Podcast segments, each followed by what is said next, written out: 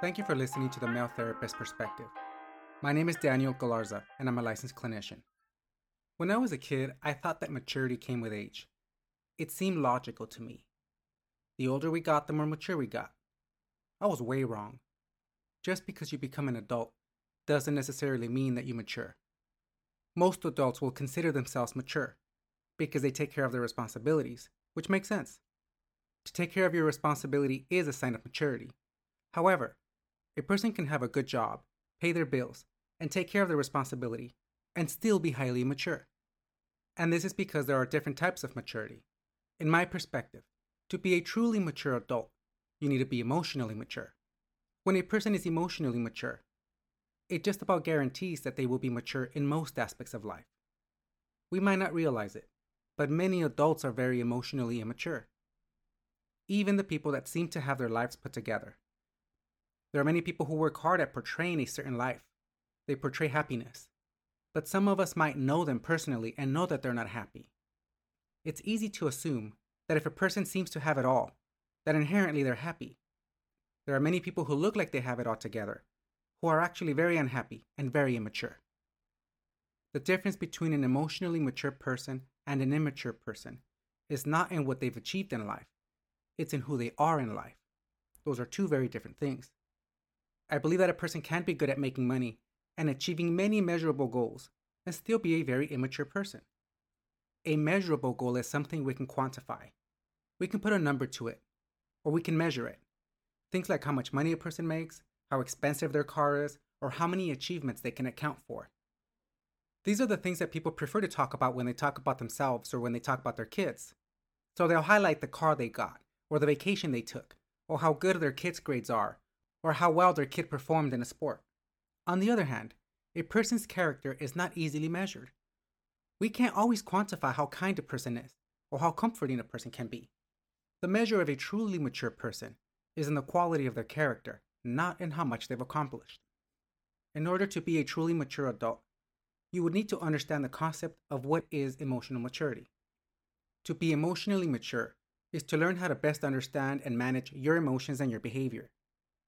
Most of us tend to react to emotions. Mature people respond to emotions. To react to an emotion is to simply let that emotion dictate what you're going to do or what you're going to say at any given moment. When we have intense feelings or emotions, we simply react. Mature people have a better understanding of why they have the emotion and what they need to do about it.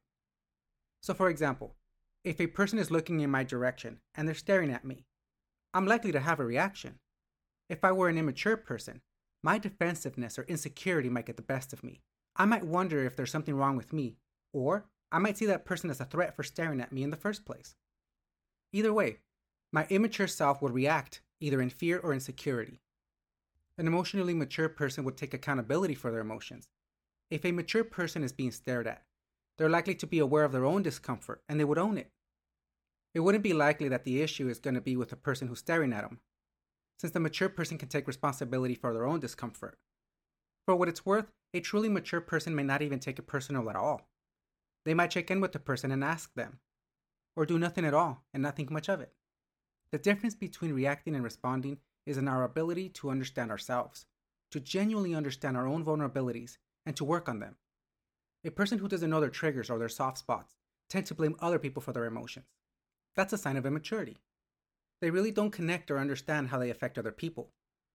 They find it easier to blame other people or to hold life responsible for their feelings and their reactions. You'll notice that some people are full of excuses and never take responsibility for their role in a situation. They tend to feel like things happen to them. They rarely, if ever, apologize because they only see what's being done to them and not what they are doing to others. To be immature is to blame other people for your reactions. So they'll say things like, You see what you made me do? Or nobody gets me. Or they'll suggest that you need to work on yourself, but will never suggest the work that they need to do for themselves. At the end of the day, an immature person fails to understand and take accountability for their emotions and their behavior. To be more mature, you would have to really understand why you feel the way you do, why you react the way you react, why something affected you the way it did. You would explore it to better understand it. When we better understand why something affected us the way it did, it allows us to make more appropriate responses. So, for example, if a person's being rude to me, my emotions will tell me that something's wrong. My maturity will gauge the situation, allowing me to respond based on the circumstance, not on the emotion alone. To be mature, you would have to work on your self control. Just because you feel like doing something doesn't mean you should. And by practicing self control, you learn to be more emotionally regulated. Emotional regulation is a key component to being a mature adult. It simply means you're in control of your emotions. Immature people also tend to be very closed minded. They see the world through labels and judgment. They feel they have all the answers, as if they have it all figured out. These people can be very difficult to reason with. And that's because there's very little to no room for growth. They like to boast about how much they know, or they like to talk about how much they understand about people. This is how these people are, that's how those people are. The more we tend to believe that we have things figured out, the more we don't have things figured out. You can't really have a reasonable conversation with a closed minded person. You can spend years trying to reason with the same person and not make much progress. They don't feel like they need to change. In many cases, change is not convenient for an immature person, either because they like the way things are or because it's too difficult to change. Generally, my rule for dealing with unreasonable people is to stop trying to reason with them. State your case, say what you have to say, and then leave it at that. Don't push it any further because you're not going to get very far. To be mature means that you're a lifelong learner. Mature people tend to be more curious about learning about themselves and the world. They keep an open mind to learning new things. And the more a mature person understands, the more they tend to realize how much they don't know. They humble themselves. Lifelong learners are open minded about other people. They take time to understand others by asking questions or by exposing themselves to new experiences. Or at the very least, they can acknowledge that they don't have the answers to everything, and they're willing to learn. Mature people take responsibility for making a mistake about another person. To be mature means that you avoid using labels or judgments about others. Catch yourself. If you notice yourself judging other people or putting labels on people, that's a sign of immaturity. Mature people don't see others through labels. They take time to understand or at least acknowledge that they don't understand yet. It also means that you're open to criticism from other people, especially those people who care about you. A mature person can take feedback from someone who loves them. Instead of rejecting the opinions or thoughts of their loved ones, they keep an open mind. They don't have to like the opinion, they don't have to agree in the moment, but they will consider it. And ultimately, a mature person can take that information and grow from it or simply not agree. You still have a choice.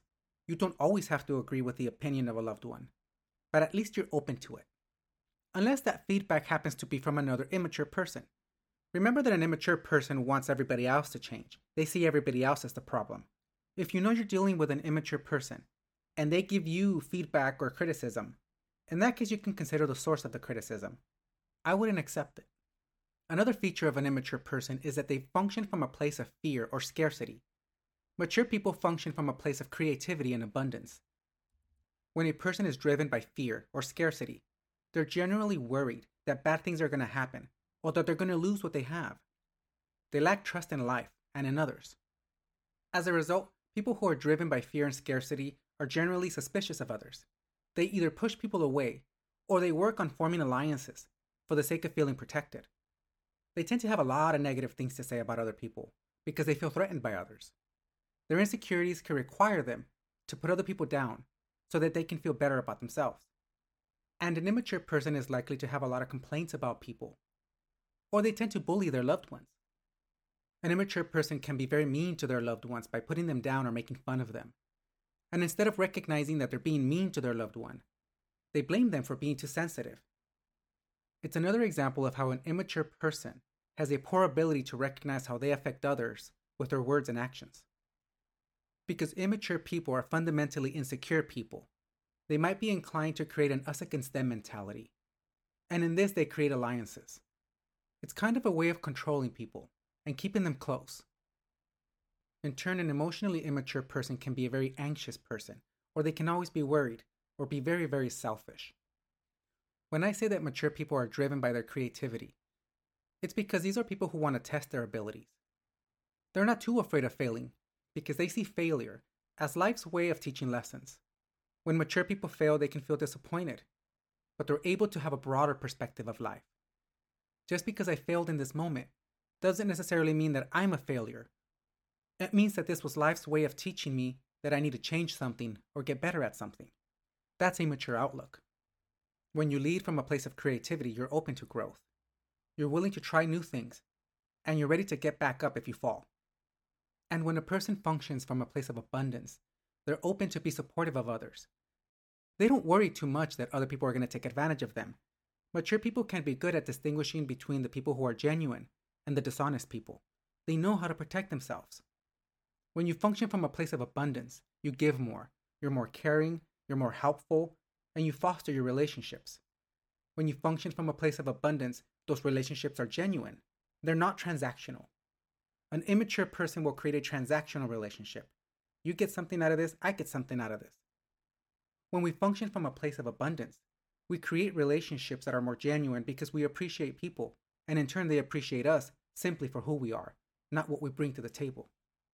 When you're driven by creativity and abundance, you're not naive to the fact that there are bad people in the world. You're good at setting boundaries, and you trust your instinct because you've worked at understanding your own emotions and your own boundaries.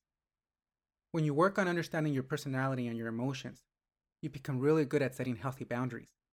You'll avoid unnecessary drama, since you'll become very good at not investing in people who are unhealthy.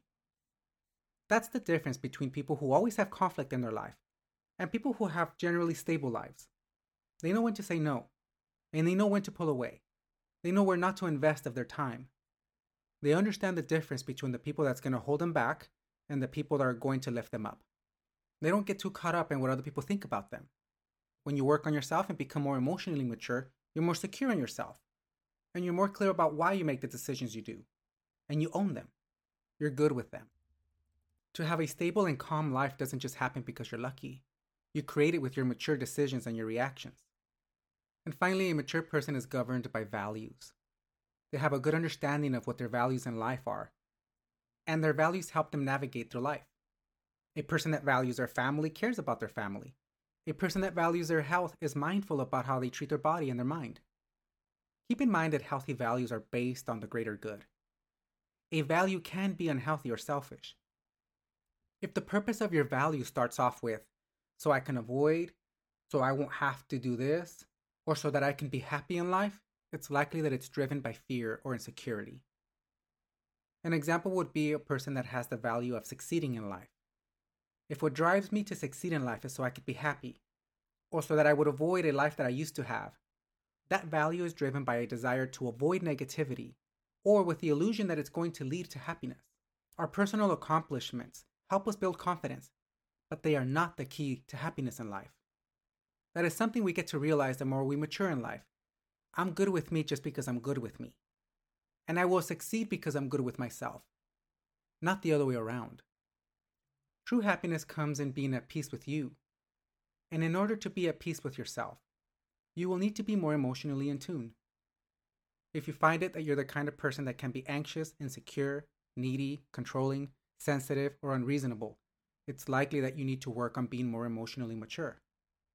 You can do this by becoming more curious about your emotions. Get to better understand what drives you in life. I've mentioned that I like the practice of digging into your emotions three times. Ask yourself three times why it's important to you or why it bothered you. If something bothered you, ask why it bothered you. Well, because it was inconvenient. Well, why was it inconvenient? Well, because it made me feel like this. If asking three times is not enough, keep digging until you get to the core of what's driving that emotion. To be mature means that you're creating a better version of yourself. And it could take years of work, but it's well worth it. Because at the end of the day, we're either progressing and living our lives, or we're doing the same thing over and over again and simply surviving. I hope this information was helpful to you. And if the information in this podcast can be useful for somebody else, feel free to share it. If you have any questions about this episode or have any suggestions for future episodes, you can find me at the Male Therapist Perspective on Instagram. Otherwise, thank you for listening, and I'll talk to you next time.